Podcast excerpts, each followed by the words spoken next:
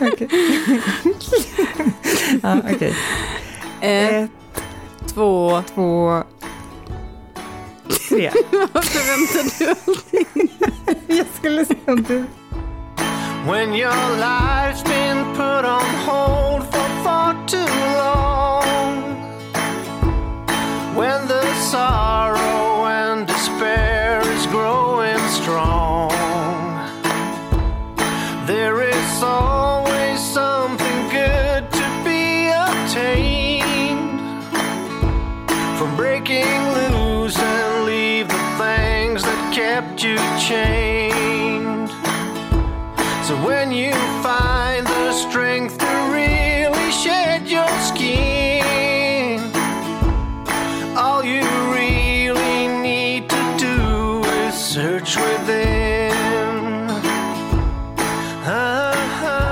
men hade du också PMS nu eller?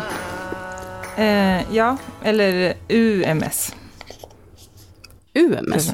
Alltså under Under menstruell spänning. kan man säga. ja, det är liksom precis. He- eh, Vad står PMS för? Ja, det är väl pre, så här, premenstruell Premenstruell. Men är det eh, spänning eller spänning. symptom? Ja, jag tror det.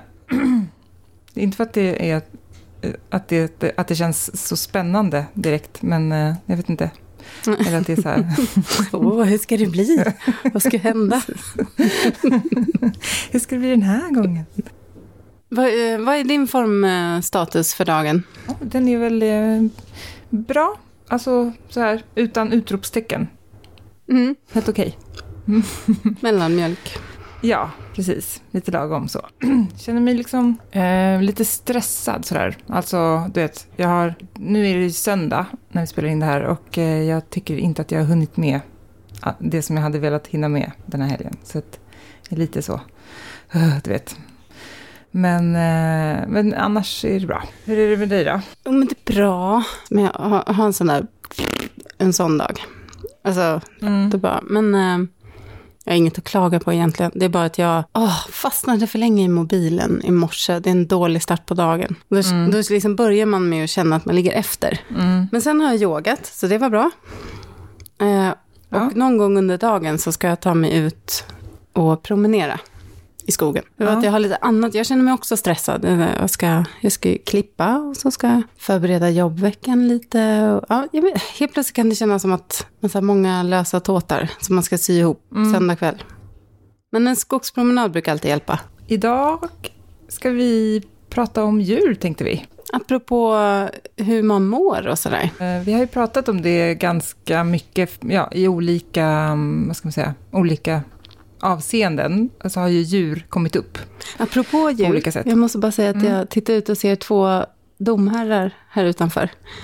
Jaha, och bara så här, de brukar... blir så glad när jag ser det. Ja, de är så otroligt fina. Men de brukar man inte se så mycket, alltså de brukar man mest se på vintern väl? Så Ja, känns men, som men det är de två liksom- stycken här nu. En Mysigt. domherre och en domdam. Ja. ja, det är lite orättvist för dem att de också måste heta domherrar. mm.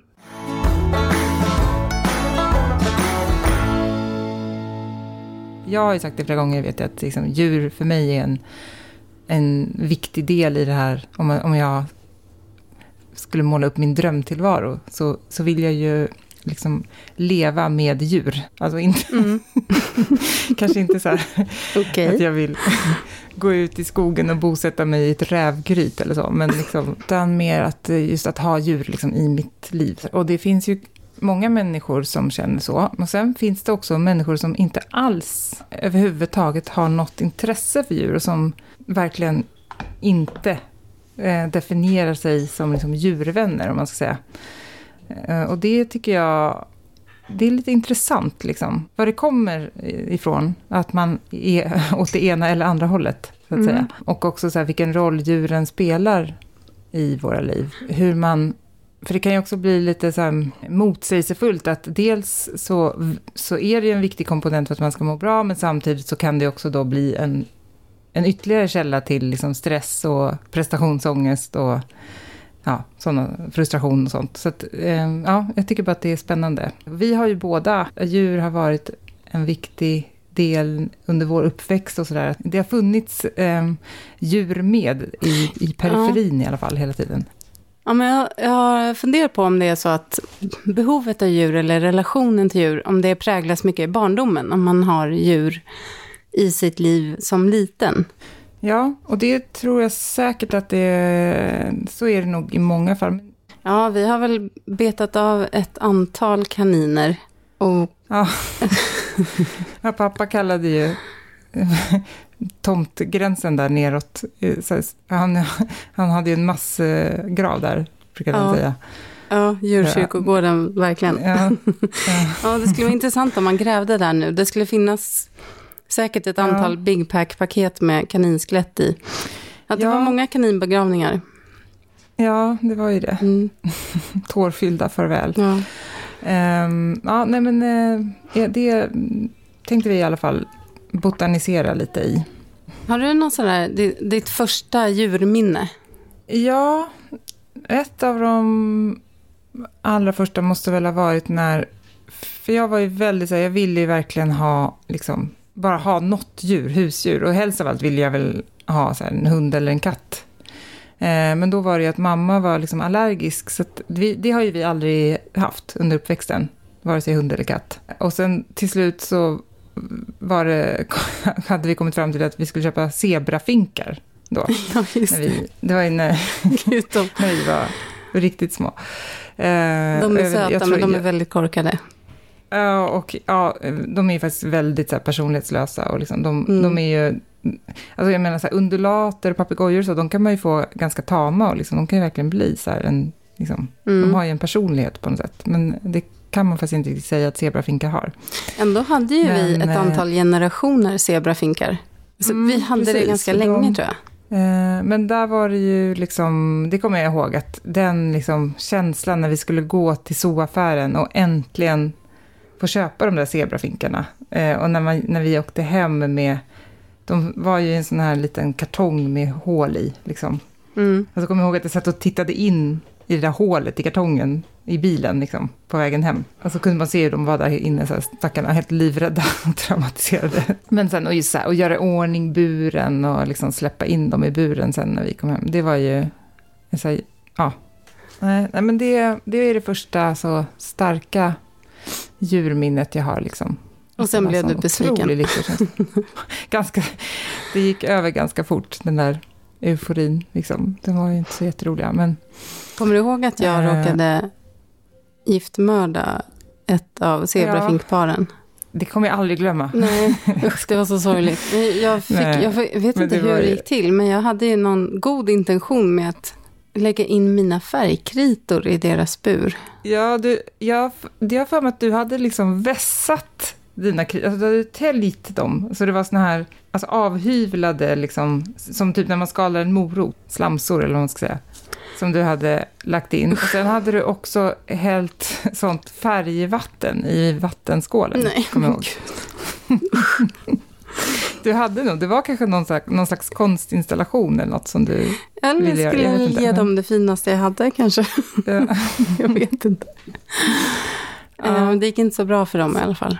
Nej, då dog de. Nej, men eh, och sen har jag det minnet av att de alltid la ägg som de inte liksom fattade att de skulle ruva på. Nej, men det var lite både och, för de, de fick ju också ungar. Ja, men det låg ju också en hel del mm. förlorade ägg på burgolvet. Mm. Mm. Då och då. Det är ja. så starkt minne jag har. De där små, små ja, äggen. och de var inte... Jag kommer inte, det är lite vagt allt det där, men de fick ju ungar, jag tror de fick ungar liksom flera gånger. Och Mm. Ja, någon gång så sparkade de ut ungarna ur boet, så låg det bara såna här små rosa små klumpar. Liksom, som... Jag tänker så här, det är, det är en ganska tidig kontakt med liv och död. Och, um, alltså, säg att du växer upp på en bondgård med en massa olika djur. Och så här, att, det, att det blir mm. en naturlig del av livet. Så, mm. alltså, jag tänker överlag så är väl att ha djur och vara med djur sådär dagligen, det är en väldigt bra skola. Mm, För dels, absolut. dels det här med ja, men död och liv, och, men också att, eh, att kunna ta ansvar. Och, eh, det mm. handlar om att knyta kontakt och uppleva det där utbytet eh, som är väldigt givande. Och Sen som när, när vi har ridit nu på senare år och, och lite mer ja, men på Trumvallen där, som de var gäster i avsnitt två. Men där de jobbar mycket Mm. med horsemanship. Och hur kontakten med hästen handlar jättemycket om att vara tydlig och att vara bestämd. Men ha respekt och att liksom vara ledare. Det är skitbra träning för vem som helst. Eh, faktiskt. Och det är samma med hundar också. Mm.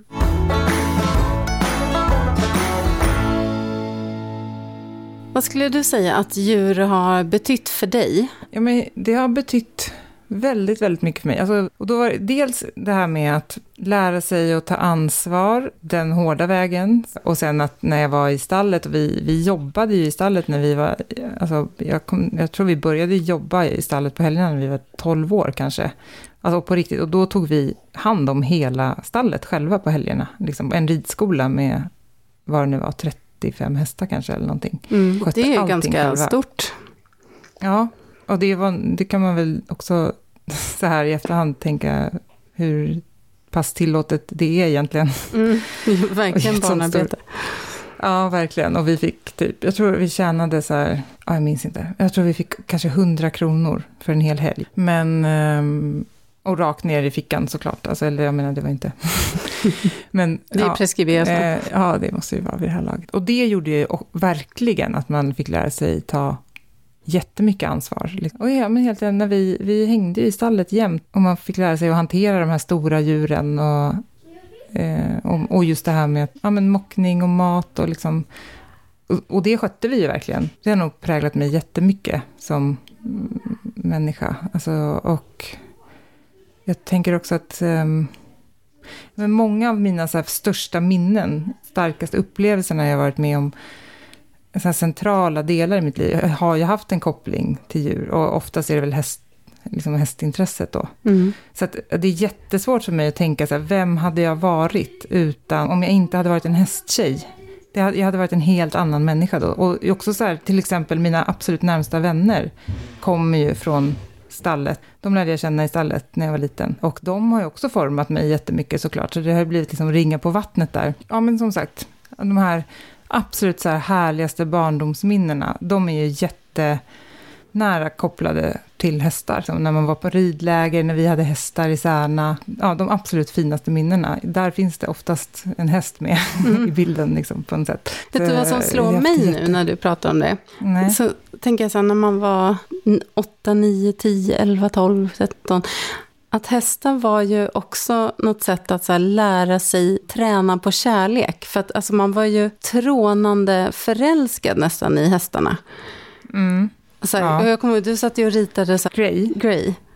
Alltså Mm. man satt, ritade hjärtan och jag hade ju också liksom någon lite Ja. mer, jag hängde ju inte i stallet så, som du, men jag hade ju ändå min favorithäst där i stallet. Och Mm. de blev liksom föremål för den här kärleken. Så nästan som Mm. jag tänker att man tränade på det då. Och att det nog ganska mycket ersatte, för att jag till exempel tror nog att jag liksom började intressera mig för killar egentligen senare än vad många andra gjorde, eller jag och mina kompisar också då, som hängde mycket i stallet. Så tror jag att vi, det där killintresset kom senare än vad det gjorde för andra tjejer som, som inte, inte hade hästarna. Ja, det blev väl, det blev ett substitut, eller vad man säger, eller liksom, det var där man kanaliserade Mm. sitt behov av närhet och kärlek. Mycket. Sen räckte ju inte det hela vägen då. Sen, sen kom ju killarna in i bilden Ja. ändå. Men vad, hur, vad tänker du då kring det där? Vad har, för du har ju som sagt, det var ju inte lika utpräglat en hästtjej som jag, även om du också var det, så hade ju du också andra stora intressen. Liksom. Mm. Vilken roll känner du att djuren har haft i ditt liv? Ja, men de hade nog en viktig roll. Det är två, två hästar framförallt som jag vet har liksom format mig och hjälpt mig att bygga självkänsla. Och det, dels så var det ju Bolvin som fanns här i Nordonsjön. Han var ju kanske den sista arbetshästen här. Han var ju liksom gammal och pensionerad, eh, precis som sin ägare. En fantastisk häst som jag liksom sprang upp och tog hand om varje dag när jag var här. Och fick en sån kontakt Ja. med. Och det blev en så speciell kontakt med, med honom. hästen alltså. Alltså han kom ju travandes och gnäggade när jag kom. Liksom, och ja, men det, jag minns att det var så här, det uppfyllde hela mig. Och att jag, jag var så djupt liksom, berörd av den hästrelationen. Och sen när jag fick höra att han hade gått till slakt så var jag så otroligt, otroligt ledsen. Så det var ju kanske min första lite större sorg tror jag. När han försvann. Ja, så det var en så här speciell relation där jag kände att jag har en kontakt med honom. Som, alltså jag hade byggt en relation och jobbat upp. Liksom hade förtjänat den där kontakten. Åh, oh, nu sitter en hackspett här. Vad stor den är. Storfrämmande. Nej, men den andra hästrelationen som... Det, det är den här eh, friend, eller kompis, som var på Ja, stallet där du mer eller mindre bodde då, Mm. när du var tonåring. Jag red ju där. Och det var en så otroligt fin häst. Alltså han var... Mm. Eh, han var liksom stor och kraftig, men smidig som en gasell. Alltså jag, jag minns fortfarande hans galopp. Ja, jag red ju faktiskt också den hästen ganska mycket. Ja. Alltså på ett tag. Eh, Ja, den var super, super fin. Ja, så himla fin. Och väldigt duktig på att hoppa. Och det tyckte jag var kul. Och så här. För han var ganska svår att rida. Jag fick ju testa honom någon lektion. Och då kände jag verkligen att jag fick ett förtroende. Och sen så gick det ganska bra. Och sen så fick jag honom lektionen efter. Och så gick det bra. Vi liksom byggde... Vi byggde en kontakt, liksom fast mer då på, alltså från hästryggen. Då. För jag hade varit liksom osäker innan och eftersom jag var ju också lillasyrran. Jag ku- kunde ju alltid mycket mindre än du om hästar. Och, alltså så att jag, jag hade väl liksom lite den bilden med mig in i stallet.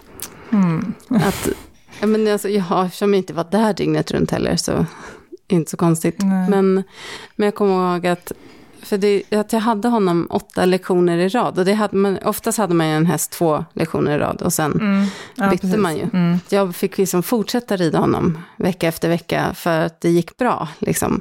Ja. Så här, ja men det verkar ha något med kompis liksom. Så, ja men det stärkte verkligen min självkänsla. Mycket. Det var också en väldigt häftig upplevelse. Att jag förstod honom precis och han förstod mig. Den kontakten med en häst eller med ett annat djur är jäkligt cool. De kan ju då bli liksom verktyg för personlig utveckling på olika sätt. Mm. Också att lära sig och kanske hantera en häst som är lite svår i, också så i, i lynnet och liksom i boxen och som inte alla vågar gå in till och så här. Det kan ju också göra att man stärks jättemycket. Jag menar, det kan man översätta, det finns en massa andra, alltså om man håller på med inte vet jag, hundträning eller liksom dresserar papegojor eller vad det är, men att det verkligen kan bli, det kan em, utveckla en väldigt mycket tror jag, som människa. Mm.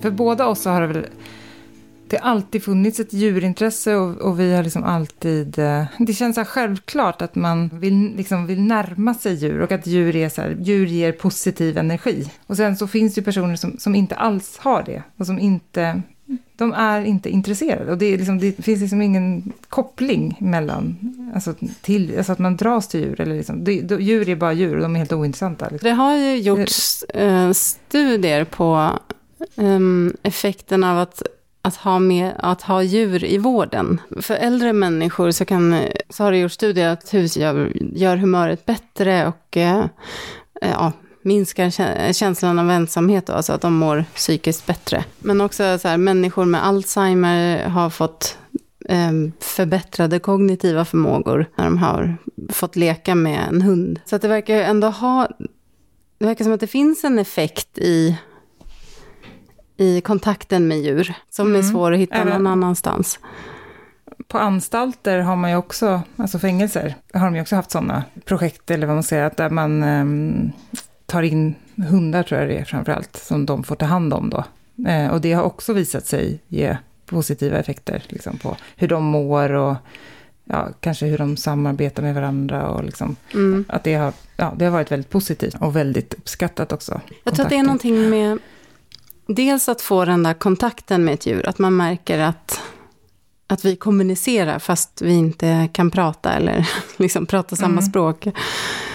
Det, det är en cool känsla man, när man får respons, lite som med en bebis som ler mot en. Den känslan är ju häftig. Men sen är det ju också, det är någonting i deras utsatthet också som väcker känslan hos mig att jag vill ta hand om dem. Mm. Eller om, om du ser en liten hundvalp, och så här, förutom att de är brutalt söta för det mesta, så ser det också så här, åh lilla Mm. parvel. Ja. Liksom.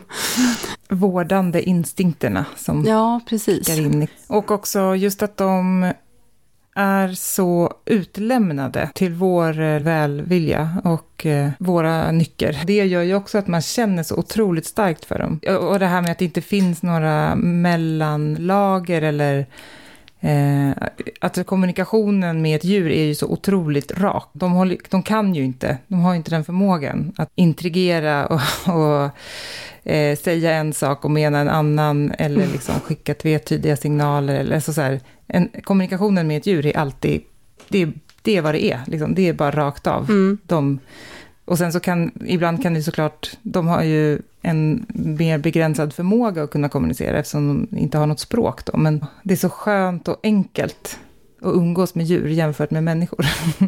Mm.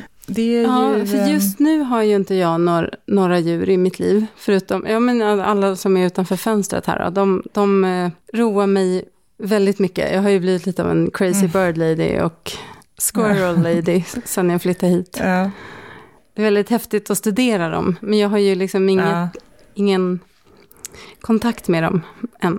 nej. Du har inte försökt tämja domherrarna? Nej, nej, men jag kan ju sakna det. Samtidigt så har jag också, jag har ju funderat på det där, men borde jag också skaffa hund då? alltså när jag bor i fjällen och jag har en Mm. kompis liksom.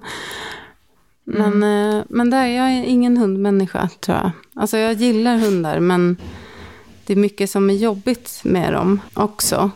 För att eftersom Hur jag, tänker du nu? jag har alltid varit allergisk. Ja. Så varje gång jag klappar en hund så får jag ju känslan att jag måste gå och tvätta händerna. Mm. Och när man umgås mycket med en hund då, då, då blir det, då, antingen så känner jag att, så här, att jag hela tiden behöver gå och tvätta händerna. Eh, eller så känner jag mig taskig för att nej, men nu har jag tvättat händerna, nu kan inte jag klappa dig. Och så, bara, oh, så står det en söt hund där och liksom. Mm. Men Mm. sen har det också blivit, för nu när jag liksom umgåtts med, ni har haft Leo nu, sen så har jag flera andra kompisar som har hund, som jag umgåtts med nu. Det har väl liksom kommit närmre. De, de är väldigt härliga och roliga också. Och samtidigt så är det det här med frihetslängtan och att det blir väldigt begränsande att ha en hund. Det tänkte jag faktiskt också ta upp. Det finns ju liksom en, en paradox i det där också. Om man nu tittar på så här lite större, ta ett lite större grepp på det här med djur och liksom med, eh, alltså så här bortom ekorrhjulet temat. För många så ingår ju i drömmen, alltså så här flytta ut på landet och ha djur och liksom, men det finns ju också det här inbyggda att det i, sen kan ju då istället bli en källa till minskad frihet och eh, mer stress. Och kanske också att man känner sig otillräcklig för att man inte hinner med om så mycket som man skulle vilja. Det där är ju också... Det finns ju prestation Det- som du säger, i det- det också. Ja, men det, ja, det är ju väldigt kul. För det, som till exempel nu då när vi har Leo, då är det så här, han ger ju oss sparken i ändan att avsätta typ tre timmar om dagen att vara ute och gå i skogen. Liksom. Det skulle vi inte göra annars. Nej. Det kan man ju bara krasst konstatera. Den tiden skulle vi inte ta oss. Nu måste vi göra det. Och det, då blir ju det en oas och en källa till liksom, återhämtning och så. Samtidigt som det också kan vara jättestressande såklart. Att om man har en späckad dag och så vet man att jag måste ändå ta en timme på morgonen och gå ut med honom först innan jag kan börja med något annat. Att, alltså, så det blir ju väldigt så här dubbelt. Jag satt faktiskt och funderade på det här om dagen bara. Så här, ska köpa en liten kanin kanske? Då blir Leo glad. Ja, precis. Gud, vilket trauma det skulle kunna bli. Alltså de är ändå, de är ju hyfsat lättskötta.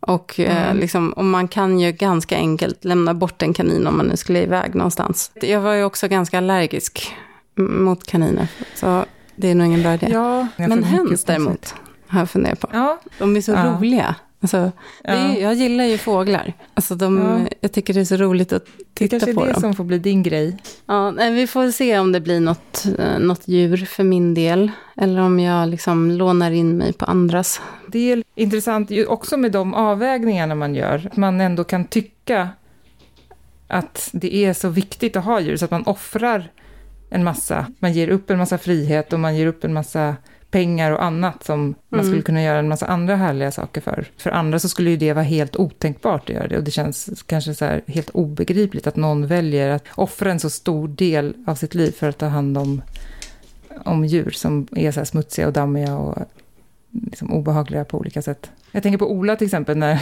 vi brukar ju rida tillsammans ibland. Det är egentligen det han skulle vilja är ju att han bara kan komma in på stallplanen och någon står med en, så här, en, en ren och putsad häst som han bara kan kliva upp på och sen rida. Liksom. Och för han tycker ju att själva ridningen är rolig. Eh, och sen att han bara kan typ lämna över den till någon. Och slippa, han skulle nog helst bara vilja slippa ens gå in i stallet. Liksom. Mm. Han bara, jag förstår inte, hur kan du tycka att det är mysigt att vara i ett stall? Det är bara så här, allting är så här dammigt och smutsigt och hästarna är dammiga. Och, alltså, han kan verkligen liksom inte fatta det. Nej. Nej, men det är så, så kan jag känna med att ha husdjur i sängen. Men jag, jag Mm. kan ju känna så att det är ofräscht. Liksom. Och särskilt man vet så här, Mm. långhåriga hundar kan ha bajs i rumpan och så kliver de upp i sängen. alltså, du vet, man tänker så. Det har en hang på det där med att de kan ha bajs i rumpan. Ja.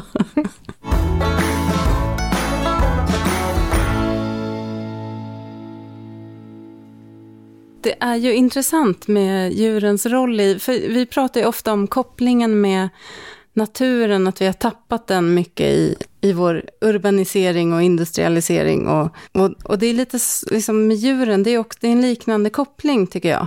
Att, Mm. att man kommer närmre djurvärlden, för det är så lätt att isolera sig från den också. Men jag tror att vi, ehm, Mm. Vi behöver den kontakten och få grunda oss lite, både med naturen och med djur. Jag tror att det hänger ihop Mm. på något sätt. Ja, det tror jag också absolut. Och sen, ja, jag vet inte, man kan ju också bli helt galen av så här sorg och eh, illamående över när man tänker på så här hur, hur vi har behandlar djur, både Mm. så här själva så här, i ekosystemen, vilda djur, men också hela djurind, alltså köttindustrin och Ja, allt det där, det är liksom... Nej, men därför så tror jag att en närmare kontakt hemskt. med djur, ändå motståndet högre till att, att behandla djur illa hos Mm, de allra flesta. Och att man Ja. kanske Absolut. tänker efter mer då.